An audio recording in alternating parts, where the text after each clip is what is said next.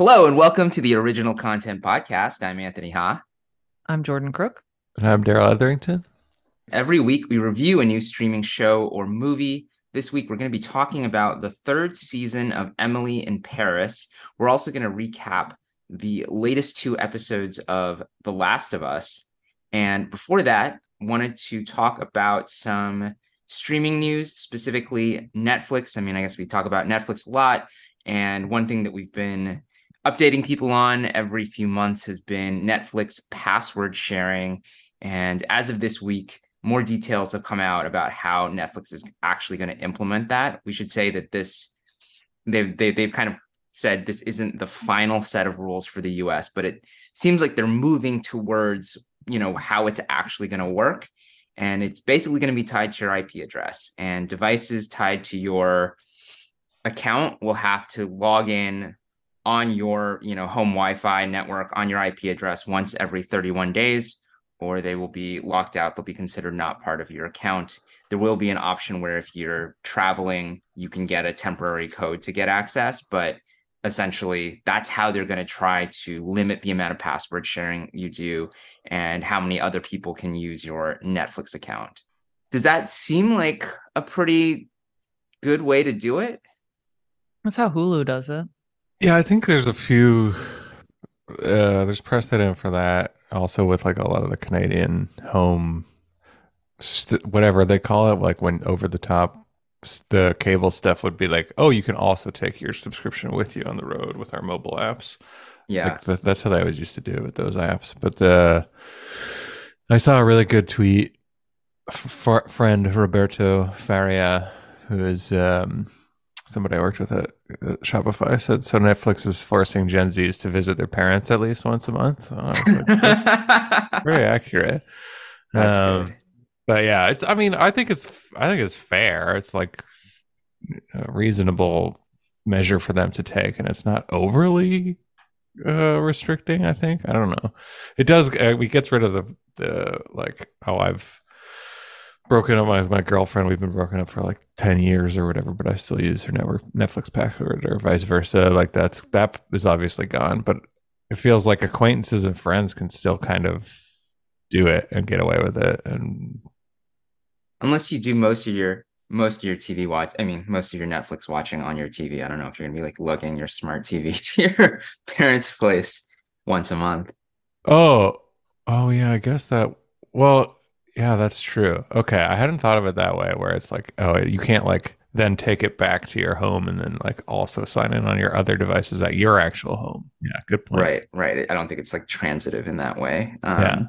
Yeah, I think it's fair. I mean, I think it, it is going to dramatically cut it. It seems like it is a nice balance between, yes, if you travel or you, you know, share with somebody who's close to you, um, there are still ways to to do that, and it's not totally restrictive or annoying. I'm sure there will be moments when it's annoying when you've like when you're traveling for work and then and you realize like oh I haven't it's been 32 days or whatever since I yeah. logged in on this device or something. Yeah.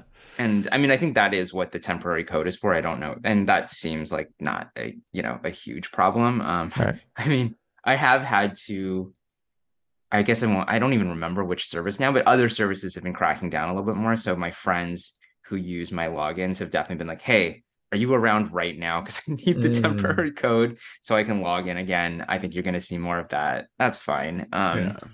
And I think. Well, people can then just set up like the. You could set up a shared Google Voice number or a shared like Skype number. One thing people could do also, like I just, this just came to me. One thing that people could do is just get their own fucking account. Oh no! I don't know. I know. Like, I mean, wait, um, capital, wild. I know. It's wild. It's a Jordan. wild idea. I know it's a little off the wall, a little bit of friction involved, but maybe John we don't D. set Rockefeller up a Google. Maybe we don't set up a Google Voice account, you know, to be sharing yeah. OTPs, and maybe maybe we just you know cough up ten bucks and oh watch God. the fucking show you want to watch. I don't know. It's like it's like she's channeling Ayn Rand right on the show. I think to me, there's not a, like a super strong moral component either way, but I think that also cuts the other way. That I definitely had a friend who was like, I can't believe Netflix is doing this. I'm so angry at them. They're so bad. I'm like, why are they bad? They're like they're a, a for-profit company trying provider. to make money. I agree and with you're that. using their service. Yeah. um i think that's fine that they're perfectly entitled to do that i don't think i'm also like not like angry obviously I'm perfectly fine with password sharing as well but um yeah i i think it's totally fine that netflix is doing i wanted them to do this in a way that's not super annoying for the people who are actually paying but it seems like it'll, it'll be fine right. Yeah. I agree. Not annoying for people who are paying. I also am not like mad at anyone for taking advantage of password sharing as it exists. But when you start talking about Google voice numbers, it pisses me off because it's like or or when you see those BuzzFeed articles of like, you know, 22 entitled people and they're all like yelling at their ex of 5 years for being a bitch for not giving the password again. Oh yeah, yeah. yeah and like that yeah. shit piss like get your own sh- if it's that important, then get it Yeah. and maybe like cut back on two of your coffees per month or whatever. Like it's I would say definitely don't attack any other human beings about this. But then I would think the other one is like kind of inspiring. It's collective action to empower the people to get a Google Voice number. So I'm I'm a little bit split still on that one. yeah, Yeah. okay. Well, it was your idea, so I'm not surprised. All right, let's move on to Emily in Paris. Um, Emily in Paris season three, which we which came out at the end of, of last year, and we've been kind of talking about it's been a hundred years since I've seen it. it, so Mhm. I don't remember any of it. and we it kind of we kind of delayed our review by by a couple weeks um and so i would say actually the the first thing is just that i when i was watching this um i don't know three weeks ago four weeks ago and i, I was like texting you guys live as i'm watching it because i was loving it. I had a, i had a great time with season three and then i like it's like all gone from my mind now. Like it just made no lasting impression. I mean i i refreshed my memory. I'm not gonna have nothing to say but it was striking to me how much um I enjoyed it and then retained almost nothing. Yeah, I mean, it's not a. I think it's not a. It's a very light entertainment in every sense of the word, and it does not leave a crazy impression upon the brain. I think. I think one of the things that I had with this was I didn't finish season two, so I was like, "Oh, I better finish season two before I start season three. and then I didn't, and then I there was no issue whatsoever to just No. jumping into season three. I did not feel like anything was missing. I think they did a little bit of recap or something at the start, which was plenty enough if I wanted to stick into the plot. But it, it's kind of like it reminds me a bit of comic books in this way, where like you can just go buy a comic book at any time and like you get the broad strokes of what's going on, even if it's mid arc and you're fine, right? Like you can jump back into the world. Well, it's not ever high stakes enough for it to matter, right? Right. So like there might be context you're missing, but like you're never like, oh no, I care so much about this that without this context, I don't have the complete picture. Yeah, absolutely. You know, like Yeah. you're just like, oh well, well, um, I guess that happened or something like that happened, and that's why we're here right now. Yeah, I mean, there's basically the so the overall setup for the show for people who haven't watched it is that this young woman Emily, um, you know, moves to to Paris sort of at the very last minute for professional reasons. Um, at you know at the beginning of season one, and then over time becomes like this successful kind of s- social media influencer marketing person in Paris. Has various uh, romances, and at the end of season two, uh, the agency that she works for, basically the whole staff, uh, leaves to start their own firm, and they've asked Emily to join. Um, and that's kind of the the conflict at the very beginning of season three. And as far as the show goes, this is like relatively high stakes. Um, but even then, it's it's sort of, I would yeah, it does not act like it doesn't. It's not drawn out in any big way. I actually I when I knew sort of the direction they were going to take it in, I think it's okay to talk about this in, in general. It's like basically Emily because Emily is a bad person and, indecisive person in a lot of ways, which the show seems sometimes aware of and sometimes not aware of. She's decided that she just is going to work for both agencies, the old one and the new one yeah. for a little while and i was like oh my god are they going to try to stretch that out for the entire season and i'm glad that that is a storyline they pursue and it kind of leads to ridiculous results as everything does on emily in paris but they didn't drag it out for 10 episodes of of her trying to balance the two jobs Yeah, Right. I think Darren Star is really comfortable either like scooching past something, like here's a big problem, and then let's just scooch on past Like, it. well, it's not that big of a problem in the end. blah, here's blah, a big blah. problem, and let's just like take 10 steps back, and then we're back where we started. We didn't that problem, we just reversed it. We Mm. put that thing down, flipped it, and reversed it, and we undid the problem. Let's That's do 10 more new ones. You know, it's like there's Missy never, Elliott. Is that why? Did you do Missy Elliott on purpose? yeah. Okay, good. Just want to make sure think it, it was acknowledged. purpose? You thought it I, just no, I don't know. like, Naturally, for copyright issues, you wanted to acknowledge it. no, just so the audience appreciates appreciates what you I think they you've done. appreciated it more than we they do now. That we found out. um, but yeah, it's just like there's never much lingering in this on anything really. So yeah, which I appreciate very much. That it me is too. Yeah. let's just keep moving. right. Yeah. Um, that if it's an interesting storyline or a bad storyline, they'll burn through it. Don't worry couple about it. Yeah, because it'll be gone. then- Um, I mean, there are sort of like certain eternal conflicts that they'll return to, but but for the most part, things kind of get picked up and dropped. I mean, the eternal one being sort of will Emily get together with Gabriel, which is fun, although again, they keep insisting that Emily and Gabriel have this amazing chemistry together, and I still just don't see it at all. Gabriel being her her downstairs neighbor who's a chef, and at the beginning of the show is you know uh, turns out to be dating Emily's friend, like new friend Camille, and um, then there's sort of that romantic triangle kind of takes on different forms, but it always kind of comes back to will Emily and Gabriel get together, uh, which is yeah, I'm not invested in it, but like they they again sort of take it to interesting places on the show. Yeah. I think they I would agree with you about the like the chemistry thing, except that I do think they have more of a like they seem like they have a comfortable friendship. Believably it seem like they have a comfortable friendship now. Yes. Which yeah, but it's different from having like an unbridled passion that cannot be denied, which is kind of what is key to the that part of the plot, right? I don't know. I think it's even more like potent because they're Hmm. like they're like married connection. Like Hmm. this is actually my best friend in the world. Right, right, right. right? And like, it's one thing to go from like, we had this flirtation, we were into each other, we slept together, and it was awesome, the best sex I've ever had, and now I like can't stop thinking about it. To like, this is truly the person I want to spend most of my time with. And also, we had amazing sex, and also all of that hangs in the balance. It's like not as um intense on screen necessarily but like in terms of the way i evaluate it it's a much more high stakes situation now Yeah. That's interesting. I can see that. To me, it, it feels the feel of it is much more like, oh, these two people kind of were into each other romantically for a while and now they're good friends and that's perfectly fine. That's a good arc for many relationships and friendships to take. And then people then like the characters are much like, oh my God.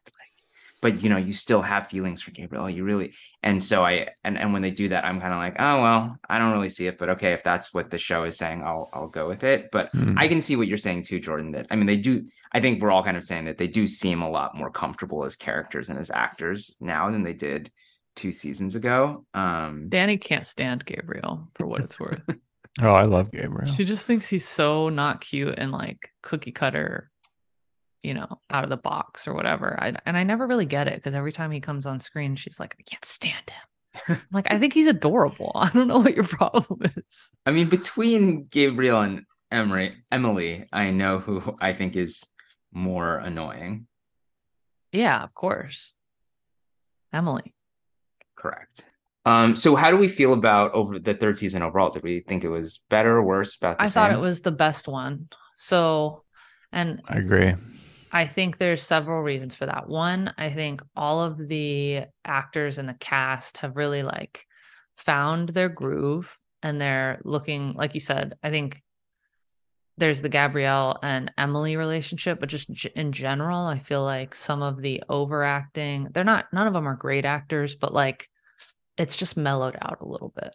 Um, two, I think plot wise, we we had one important walk back, but otherwise, I think some of the side stories were much more interesting, and the a plot that we were building towards is also really interesting.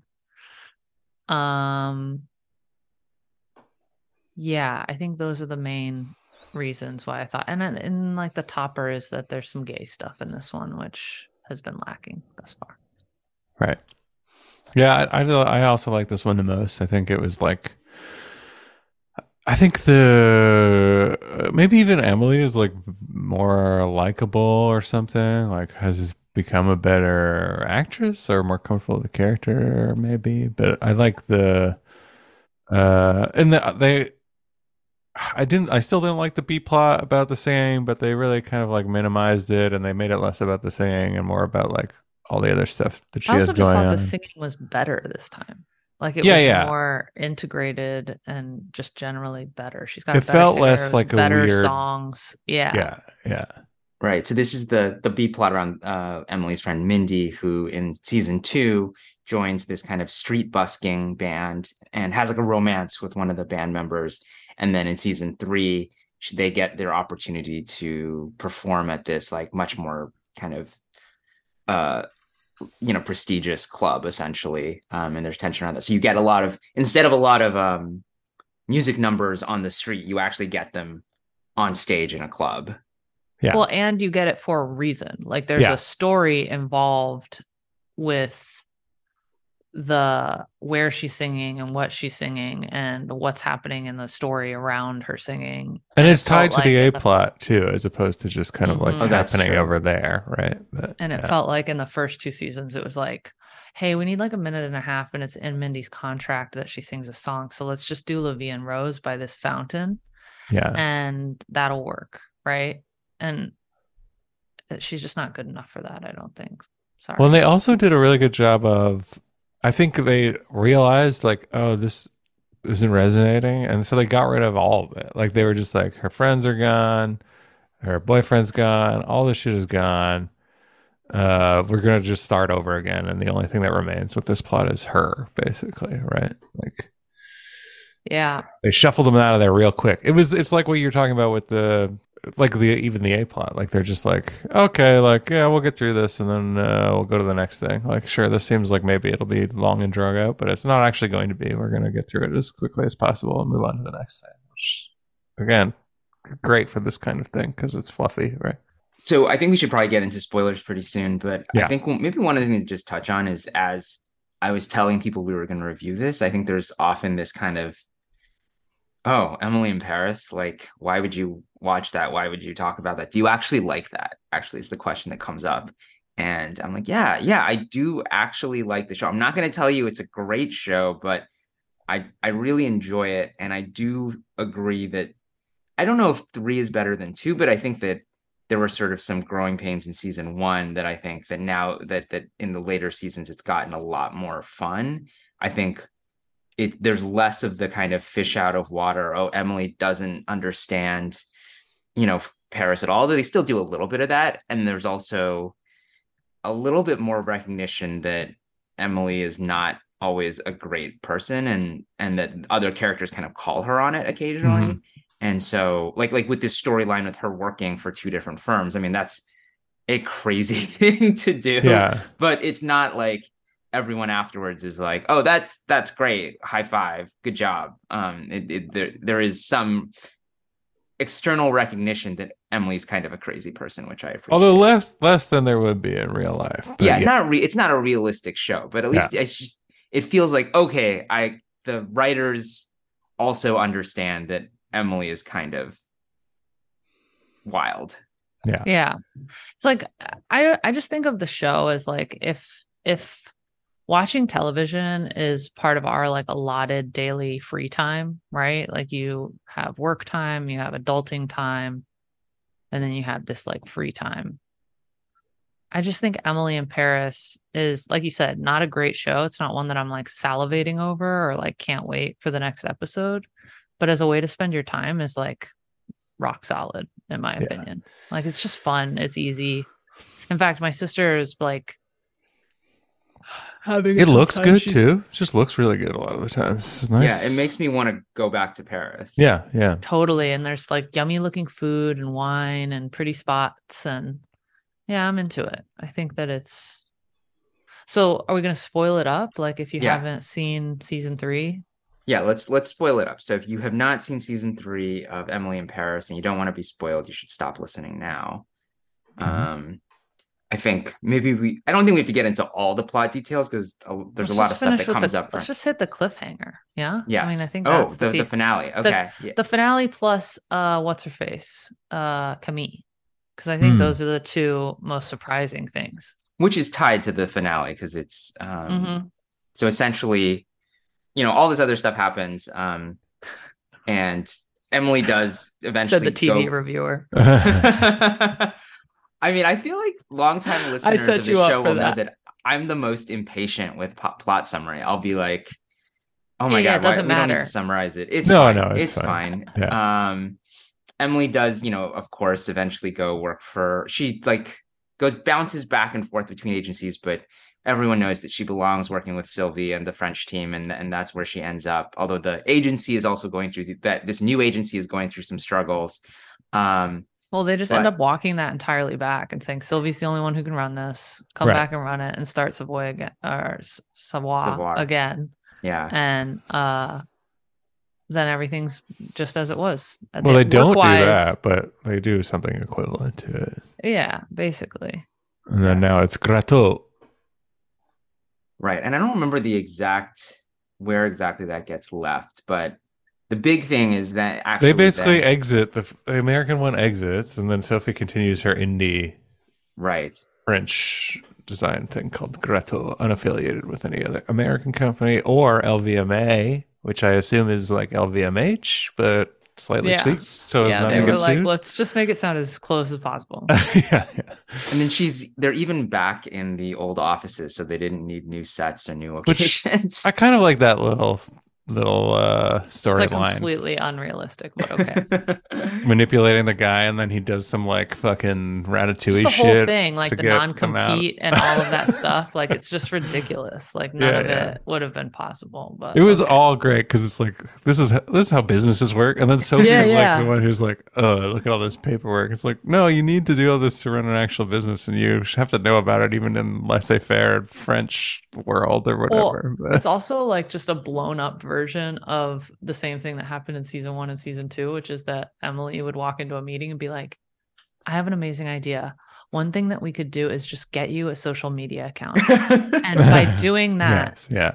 Sales will convert by 300%, you know. What, what I love in this And, season like, is there's a moment where someone points that out and then still takes the idea and it still works great. Like the it's when they're doing the the car and then that she's like, "Oh, but you could just take your limited supply of this bad perfume and make it a limited edition." And the guy was like, "Thank you for explaining supply and demand to Yes. me." And, and then was like, But "But, he does great it. idea." and it works. yeah. um yeah well i think the other thing that's great to me is that at the end of season two i mean i think this is a very common tv thing is it looked like they were totally blowing up the status quo and it was going to be a very different kind of setup moving forwards Yes. and by the middle of this season it's the same group of people doing the same work in the same location and you're like okay fair enough um Yeah, That's it's fine, comfort like- food. It's fine because they did Yeah. some other more interesting things. So Camille, who is back together with Gabriel, Mhm. yes uh, and they're she's traveling a lot. He's they're not seeing as much of each other. Start falls in love with an artist, a female artist, and they're having an affair. And then Gabriel asks her to marry him. mm-hmm. And she says yes. And she's balancing these two things, which comes to a head in, in the finale. And it, I mean, it's already it's I think framed in this sort of mysterious way where it seemed like Camille was sort of being pulled in two directions, was spending a lot of time with the artist um, abroad, and then she comes back, and then suddenly she and Gabriel are engaged, and so the finale is um, the engagement party at her parents' estate.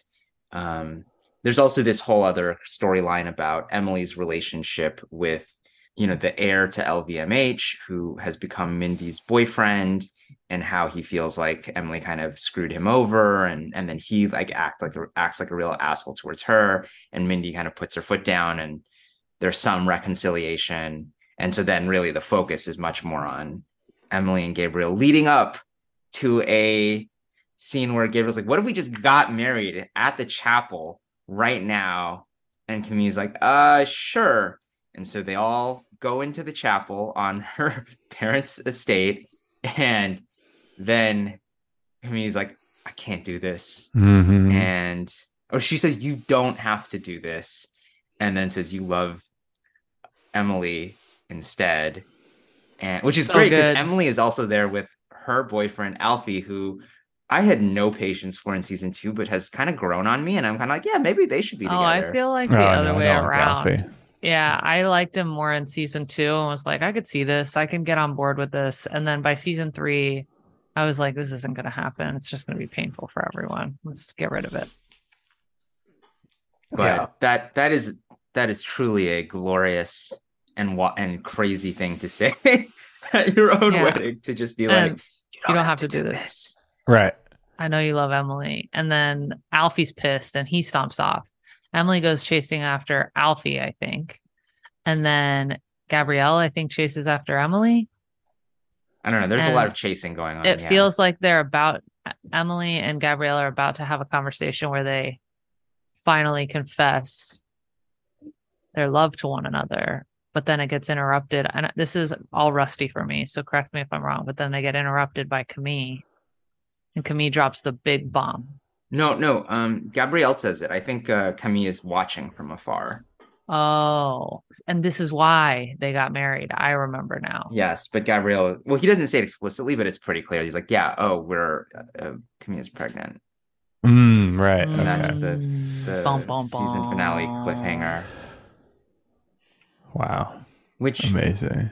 kind of similar to some other shows there's an element of kind of like well i i mean you know there there's no right choice people can can do what feels right to them. But there should be at least some acknowledgement that you don't actually have to have this baby. And maybe it would not be a good idea to have this You don't have to have the baby and you can have the baby and you don't have to get married and you can have the baby and get married. I mean there's a billion different options but to act like it's like a singular outcome from the fact that she's pregnant is annoying. Yeah. Yeah. so i think everyone's like okay so. Let's flex around it. Yeah exactly. Like yeah. Uh so that episode was pretty spectacular. I enjoyed it very much even though i was like everyone's insane. Um And I always like felt bad for Camille because I was like, she loves Gabriel so much and her family loves him so much. And like, it felt like she was putting a lot of effort into her relationship with him. And I feel like season three was really important because it always made Emily and Gabriel like their inability to be together much more like foundational because it was like, okay, it's wrong. Like it's just Mm. morally wrong, you know, to some extent. Like it doesn't mean like all's fair in love and war. And I believe that. So like if they wanted to be together, it's not like I would think they were terrible people, but it would just feel like there was a casualty, like a really clear casualty of that. And it's always upsetting to like root for something where there's casualties, like innocent Yeah. casualties. hmm But now it's like they finally let everything off the hook, except in this one way with the stupid baby. Yeah. Maybe the baby will turn out to be a complete hoax that can That I mean, yeah, that would be a good one to unroll. It would just be weird for her to hoax it because she's got this other thing going on. And I realize Right, she's obviously ruins her afraid to come out, but like, Yeah, that I like. I think. Well, I also didn't. They they were like teasing it the whole season that like, what's his name? Sheffy wanted a child, in, including in some Oh yeah, Gabriel. sort of disturbing scenes where it was like he was randomly playing with a bunch of children in a park, and I was like, where are their parents? They should be like really upset, and concerned that this man is just like, hey, how's it going? Whoa, uh, love it. You want to fly the sailboat in the uh, pond, little girl? Like, what the fuck? fly Get the out of here, bud. but uh, yeah. because then I was like, oh, I don't. Let's let's keep kids out of this. Let's get. This has been a very fun show to date. I don't want to. I don't want any children in the mess here. And then, oh, Darrell. Well, yeah, you know, that's just a personal preference of like, yeah, you're so anti-child. yeah, yeah. But yeah, we'll see. I I hope like that that thing Anthony talked about comes true, where they're just like, That thing Anthony oh, talked about. don't worry about it. No child's if somehow it's fine. Right, because I feel like the other options of like either she has the child, that's sort of it's hard to make that sort of light and fluffy, or she has an abortion, and it's hard to make that light and fluffy. Right. Um, so hopefully it's just a hoax. Because uh, well, hoax is the is You'd the, be yeah, the surprised. only Darren one- Star's done several abortions that have been light and fluffy on Sex and the City. Oh, All right, okay. fair enough. I mean, that's kind of yeah. That's I mean, kind and of its They're not light and fluffy. Like they're dark. Sex Yeah, and the yeah. City, Sex and the City episodes, but it's not like they bring the whole season down or Right. something. It's Right, like one right. 30 minute segment of like, here's some, you know, like sitcoms when, you know, bad things happen to the Yeah, children. today on a very special then- episode. Yeah, yeah, yeah, Yeah. exactly. Like the more you know, and then we all move on. Right. Um, I did also enjoy the reminder in this episode that did, didn't Emily hook up with Camille's younger brother who's underage? yes, yes. Mhm, mhm. So Oh, you know they had that goodness. happen, and it was Yeah, just you know, and that was very fun for everyone, including the whole family. uh, one of my favorite things in uh, sort of the discussion around Emily in Paris, uh, not to sort of tout somebody else's reviews, but like the vulture recaps of Emily in Paris are just pure delight, even more, they bring more joy to me even than the show itself. And one of the main things that the reviewer keeps harping on is like, how old is Emily? And I think at some point you do find out that she is in her early 30s, which seems crazy because she is just so immature Yeah, yeah. and like yeah like i would have guessed that Well, I thought like they 22 were trying to say in season one that she was like in her like 26, 27, 25, 26, 27 is what I thought that they were trying to intimate to us because she had done grad school and then worked a couple years, which to me Right. says like 26, 27. And her forehead would suggest otherwise. Danny loses her mind. She's like, this girl has to get Botox. I never noticed. I never it's noticed it. Vain thing to say, but you will notice it now. Just Huh. go look. At sh- I mean, I've never seen anything like it. Well, she has bangs, which is a good She has bangs uh, now. plot. Yeah. plot. Danny was like, "Thank this. God for that." Hmm. so I, I was slightly off it is she i think it, when she has uh her birthday party in season two she's 29 which Oh, is okay. still pretty old to me for the behavior that she does but that's 100%. that's fine But we're aging slower now. People are more immature for Yeah. longer. Yeah, and men are still boys until they're fifty or sixty or whatever, right? According to the show. yeah, Trump. that's why they want to date uh, twenty-one-year-olds. Yeah, yeah, yeah. Like you're my soulmate. Mhm. You totally get me. any final thoughts on emily in paris season three before we move on to It's The a great Last of Us? season. You should watch it. You should watch the whole show. You should get ready for season four. Like I, there's nothing else Absolutely. to say. Yeah. Yeah i'm enjoying it i think probably it only has like one or two more seasons of story left and i don't know this is a show that needs to run for seven or eight seasons but i'll watch a couple more I would run it till the wheels fall off. There's no reason not to.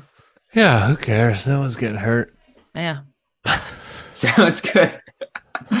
okay, so let's move on to The Last of Us. And I think now that we're not, we'll do like a kind of a full season overview when the season has wrapped up, and we'll make that a little bit more friendly to to, to newcomers. But I think as we do episode by episode recaps, I think we should just do you know full spoilers, kind of what we were doing with with House of the Dragon, and Yeah. Yeah. this We don't this have week, to pussyfoot around it. Sorry, I probably shouldn't have said that. uh, so this week we are talking about episode two, Infected, and episode three, Long, long, time. long time. And I mean, I think they're both great, but three is the one that people have really pointed to as the highlight. The reviewers who've kind of seen the whole season point to episode three as, as probably the highlight. Mhm. And I, And I I, like- I would agree with that. I, I thought it Yeah. was amazing. Emmy's inbound. Gotta be. At least Oh one or yeah. two. Fantastic episode. I would like to just rewind briefly. We're gonna do like three minutes max on episode two because I think it's Okay. important. It is important. I think there's important plot developments and Yeah.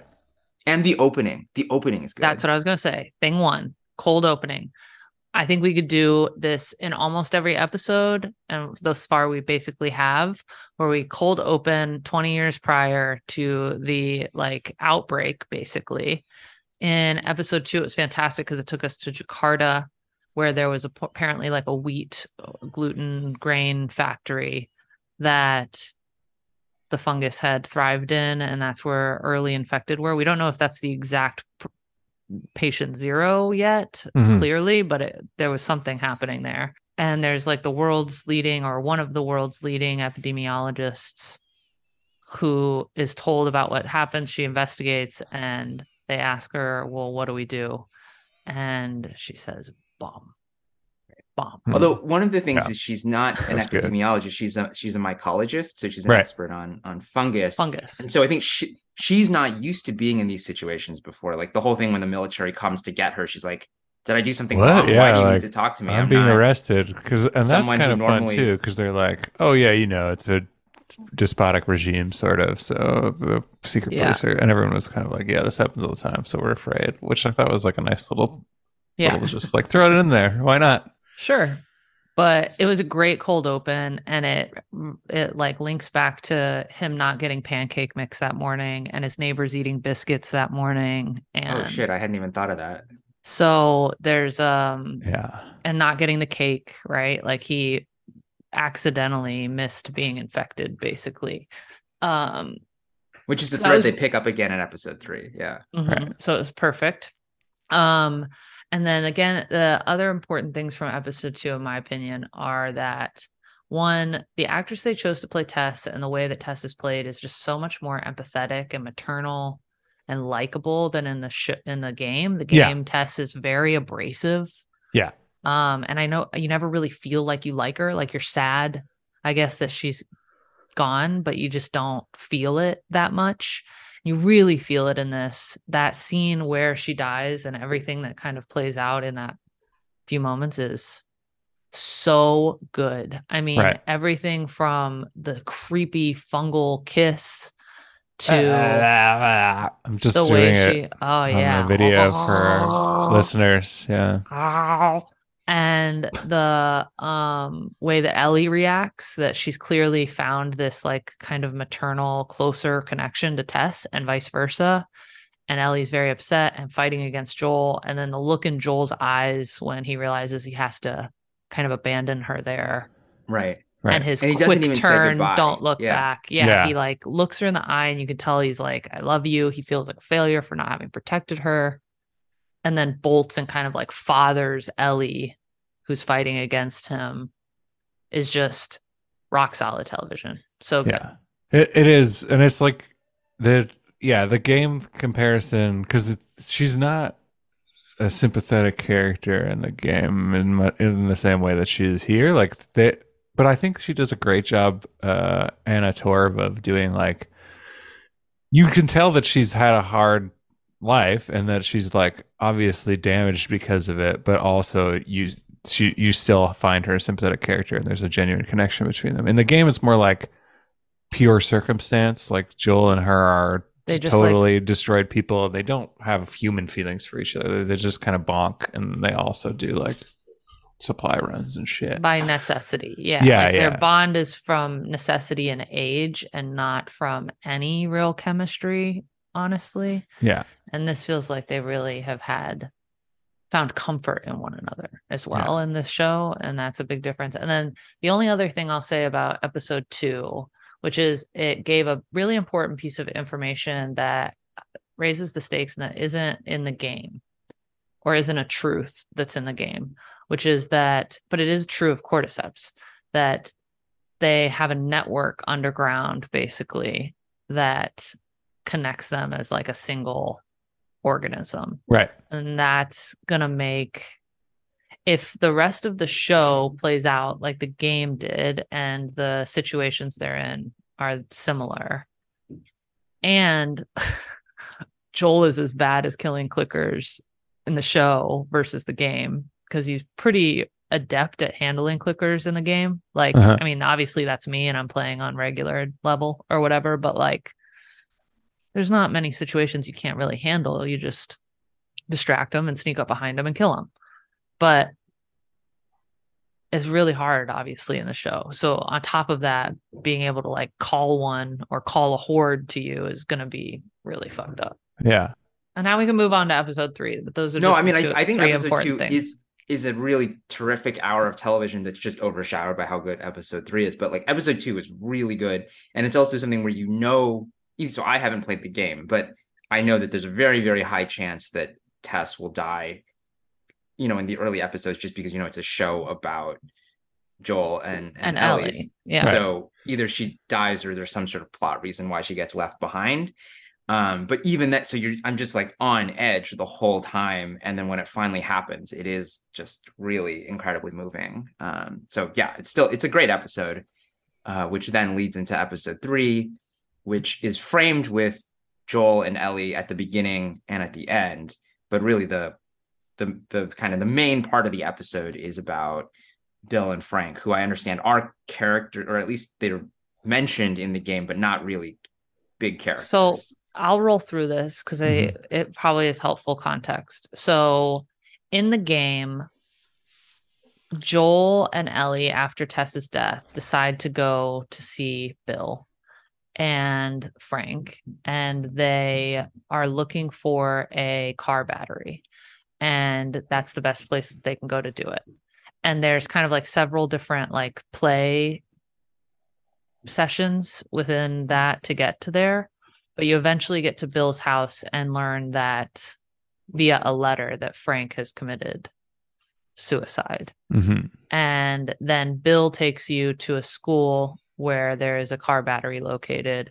And that's the first time you come in contact with a bloater. So that's kind of like the the way that it goes in this time. You don't really get you get a sense that they have worked together in the past. You get a Mhm. sense that Bill is upset that in the last several years his partner has committed suicide. He's an already disgruntled person who's even more disgruntled. And then you go and get this car battery. Yeah. Um And you find him ha- ha- hanging, right? Yeah, you find him hanging. So you've never met Frank alive oh, okay. in the game. Yeah. So again, for them to cold open, But Bill 20 seems quite ago, upset when you find when you stumble Bill's quite upset. Yeah, for hanging. sure. Yeah. And it's not like super recent either. It's like No. he left him hanging there and it's been upset ever since, kind of thing. So it's not not powerful, but it's not as layered and kind of intricate and complex as this episode. Right. And so, and it's played for brutality as opposed for like sweetness and whatever. Yeah. right? And so I thought, you know, I kept expecting there's a scene in the previews, like uh in the coming weeks or whatever. And one of the preview sessions, there's a bloater that looks like it's in the school. So I had the expectation that that would all come in the same way as the game. So throughout all of episode three, I was like, I was loving every second of it. It wasn't like I was like, what the fuck is this? This isn't Mhm, source right. material or whatever. I was fine. I was great. But I kept expecting this kind of school car battery thing that didn't come. And I really enjoyed watching the after the episode when they discussed um kind of like showing what there is to fight for, what there is to work for that like love and kind of beauty and all of those things can be had in this world, you know, with enough kind of like work and resilience. I think for me, I was just shocked at Bill going too. I almost felt like, what other option is there Hmm. while it was happening? But it wasn't in the source material for that to happen. So Right, that right. was like, whoa, okay, we're making changes now, guys. I like the changes so far, but we are making changes. Stressed me out a little bit. And it Yeah. was definitely a curveball, which I think is nice for players of the game. Mhm. Yeah, for May- sure. Maybe I shouldn't tell you this, but from all the press that I've read around the show, the seems like the consensus is this episode is the biggest deviation from the game, and and it'll sort of be closer to the game for the rest of the season. which is another exciting thing for me because I honestly don't remember. So I know what the last episode's going to be because I remember how the game ended. And I know what the second to last episode is going to be because I remember the lead up to the end of the game. But I don't remember between now and then. I literally don't. I don't know what is going to what that's 5 episodes that I can't account for. So a lot of the in between plot wise, yeah, it's very murky to me. So I'm like you, I'm which not is another really- reason why I was like, why aren't they spreading this out a little bit more? But Right. I mean, they know what they're doing. They're doing a great job. So Yeah, I Well, mean, this was- uh, kudos to Nick Offerman. Who knew that Nick Oh. Offerman, of all actors in the world, could make me cry? You know, like from being in a gay love story. I just, Mm. Yeah, and I I liked that it. I mean, I just thought because it was one of those things where you hear the description of it and it sounds like oh that's that sounds like it'll be pretty good, but I kind of also feel like I know what to expect, but it felt like at every moment they just made it even more powerful than I thought it would be. And like that there's I think you you really believe the sort of relationship that blossoms between these two characters and that there's this real sense of physical intimacy which i think often uh you know mainstream media is a little bit shy about but like uh-huh. they, you know you see them in bed together you see them like you know just kiss and it's not like explicit but there's just a sense of like oh this isn't like two people who we're going to call say are in a gay relationship but they act like they're really just best friends mm-hmm. it's like oh mm-hmm. no they're like in a romantic committed romantic relationship and even though you only see them like it, it's it's it's really not that many scenes but like by the end of it you feel like you really know who they are and how they are together yeah mm-hmm. yeah they're the important scenes it reminds me a lot of that hbo show that they took off hbo with anna kendrick love life oh love life love yeah. life where it's like you don't actually it if done right you don't have to show much from a relationship. But if you hit the right points if you hit the moment we met and um you know the our first fight and uh you know that strawberry scene is the one that will stick with me i think for the longest because it is this like nick offerman's kind of like childish yeah at His the taste of a great. strawberry. I mean it's just like this pure sweet and there's pollen in the air. It just it's a really really beautiful thing. And i think if you hit enough of those moments you know it i wasn't afraid until i met you and then the raiders coming and you just you hit enough of those moments and it doesn't have to be long you know? That's like probably 35 minutes of the show and you're right. like i know this relationship this i i am rooting for it so hard and again, I feel like there have been other shows where there is like, oh, we'll take one episode to focus on some different characters or tell a slightly different self-contained story. And sometimes that can feel very perfunctory, like they're just sort of hitting the things you expect. And it's here, it's again, not that they do anything wildly different. It's just all done so well. The performances are so good. They pick the right scenes.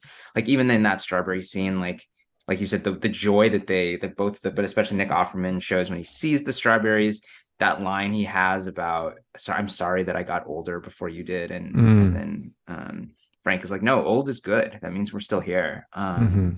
and yeah all of it is just done so well and and you know not a lot of time at all and then it leads to this you know there's kind of it mostly focuses on I guess like these first few years and then there's kind of a bigger jump and you see that Frank is sick um, they don't say exactly what it is, um, but he's like in a wheelchair. He says it's something that they wouldn't even have been able to cure pre. Yeah, probably something like degenerative, you know, like an right. MS yeah. or something.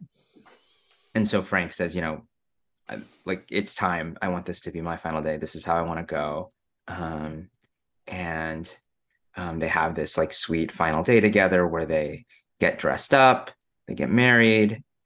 Bill makes dinner and then um, Frank has said, you know, and then what you're going to do is you're going to take these, you know, presumably sleeping pills and uh, crush them up and put them in my wine, and that's how I'm going to go. I'm going to die in your arms, and um, that's what uh, Bill does, with the exception that he also has already like crushed up a bunch of pills and put them in the wine before um, even showing it to to Frank, and so he's also they're you know they're going to die together, and um, it's yeah, it's just incredibly moving, and I I was like weeping at the end of that scene.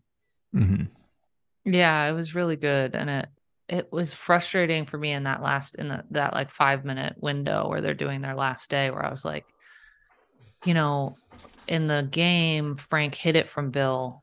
I mean, I think he like was giving the intimation that he wanted his life to end, but it surprised Bill, and Bill carried on mm-hmm. and to have a full day to think about it. Do you want to be here alone? Basically, to choose anything else would be ridiculous. But I was so kind of, you know, like religious about the game that I was like, how is he going to do this? It's going to be mm. brutal. And there was like the sense of surprise, but also relief at the choice he had made. It's like, thank God, you know? Yeah. Like, yeah, yeah. Yeah. It was, yeah, it was great. I mean, they, Murray Bartlett also did like a fantastic job, right? He, uh, it's Mhm. hard to understate how good Murray Bartlett has been in the past few years now. Like, Totally. despite having a really long career, which I didn't really realize, but he's he was in a lot of um, uh, soap operas. Oh, Uh, really? Okay. Yeah, I mean, he's been he's been on TV or in movies since like the 1980s or whatever. But he's like, obviously, the White Lotus was like the big kind of like modern breakout uh, for him in a semi-starring role, I guess. And then he was re- uh, excellent in Welcome to Chippendales too, if anybody's seen that. And then now in this, so yeah, really. Really showing up, that's for sure. But He's doing a great um, job. Yeah, Love him. Adore him. Want I mean, this is the least thing about the important thing about the performance, but I also was just expecting him to have his White Lotus accent. And the fact that he had an American accent, and like within two minutes, I completely forgot that his voice didn't sound the way it did in the White Lotus. I didn't even was- recognize him from White Lotus until after. Mm.